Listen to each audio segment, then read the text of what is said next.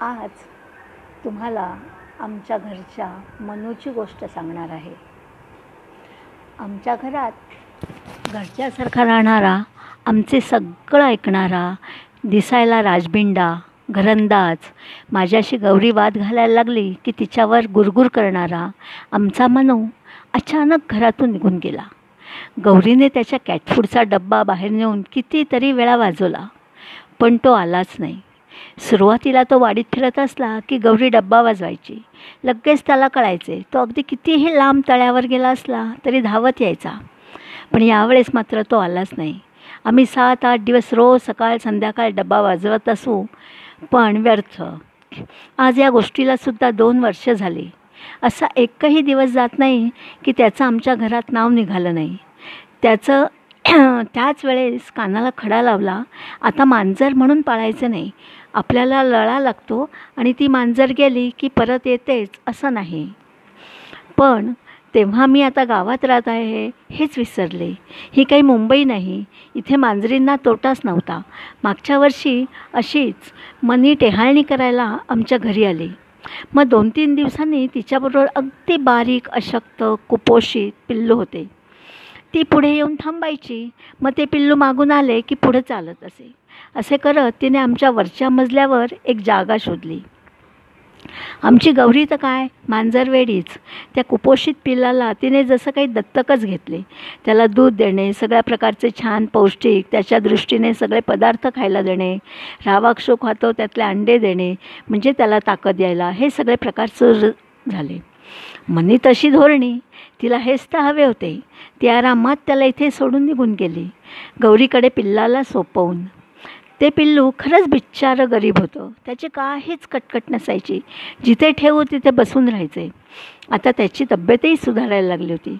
दोन एक महिने झाले असतील पुन्हा आपली मनी हजर. आता तिने वरच्या मजल्याच्या माळ्यावर पिल्ले देण्यासाठी जागा शोधली होती. आणि एक दिवस तिने चार पिल्लांना जन्म दिला. आत्तापर्यंत माहीत होतं व ऐकले होते मांजरे पिल्लांची जागा सात वेळा बदलतात. म्हणजे सात घरं घेऊन जातात. पण या मनीने आम्हाला एवढं जोखलं होतं तिने एकदासुद्धा आमच्या घरातून पिल्लांना बाहेर नेलं नाही.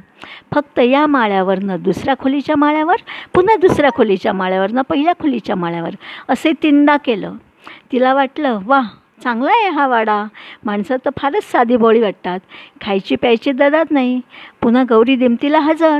चार पिल्लांमध्ये तीन बोकेच होते आणि एक मांजरी होती. सगळी थोडी मोठी झाल्यावर आमच्या खालच्या घरात मनी त्यानं घेऊन आली. मला तर तिच्या बुद्धीचं एवढं नवल वाटायचं सकाळी सकाळी मी पोळ्या करत होते. आधी चक्कर मारल्यासारखी स्वयंपाकघरात आली. मी काय करते आहे हे पाहिलं आणि तिथूनच सगळ्या पिल्लांना आवाज द्यायला लागली. त्यांना बोलवताना तिचा आवाज नेहमीच वेगळा असायचा. आपण कसं आपल्या लहान मुलांना लाडे लाडे बोलावतो अगदी त्या प्रकारेच त्यांना तिने बोलावले. आणि माझ्याकडे बघून म्याव म्याव अशा आवाज काढायला लागली. जसे आमचे कुटुंब जेवायला आले आहे चल आम्हाला गरम गरम पोळ्या करून वाढ. अशी मला ती ऑर्डरच देत होती जणू. आणि ती आणि तिची पिल्लं तिथेच ठाण मांडून बसली. म्हणजे आधी या सगळ्यांची जेवणं आणि मग आम्ही बसायचं ज्या वेळेस तिला कळलं इथे आपल्या पिल्लांची चांगली सोय झाली आहे आता आपण आपला बोऱ्या बिस्तर बांधावा. आपल्या माणसाप्रमाणेच त्यांना भाव भावना असतात. प्रेमाची जाणीव किंवा कदर करणे त्यांना चांगली जमते. गौरीवर तर तिचा जास्त जीव होता. मी मात्र तिच्या लेखी पोळ्या लाटणारी बाईच होते. पोळ्या मिळेपर्यंत मला मस्का नंतर फक्त गौरी गौरी. आमच्या दूधवालीला पिल्लू हवे होते. मी म्हटलं घेऊन जा. मी छोट्या मांजरीला बास्केटमध्ये घालून दिले. तशी ती आमच्या घराच्या दहा पंधरा मिनटावरच राहत होती. काय आश्चर्य! दोन तासात ते पिल्लू आमचं घर शोधत शोधत पुन्हा आमच्या घरी हजर झालं आणि मला जास्तच चिटकून बसलं. जसं की ए आई मला पुन्हा असं न सोडू नकोस बरं का? असं म्हणत असावं. आता बहुतेक मनीला आमच्या इथून निघून जायचे होते. त्या दिवशी संध्याकाळी गौरी जवळ आली. तिला जवळ बोलवून वेगवेगळे आवाज काढू लागली. काय बोलत होती माहिती नाही. सांगत असावी मी आता जाते माझ्या पिल्लांची काळजी घे बरं का. त्यांना अंतर देऊ नको असं काहीतरी. आज तिचा नूरच काही वेगळा होता. सगळ्या पिल्लांना जवळ बोलावून चाटलं काय? आमचा कुत्रा रावाक्षू आणि तिची नेहमीच चुगलबंदी असायची. हा बिच्चारा बांधलेला ही अगदी टेचात त्याच्यासमोरून चालत जायची. पण आज मात्र निरोप घ्यायच्या मूडमध्ये होती. अशा प्रकारेच त्याच्याशी बोलली असावी. आणि रात्री अपरात्री अचानक घरातून कुठे नाहीशी झाली माहिती नाही.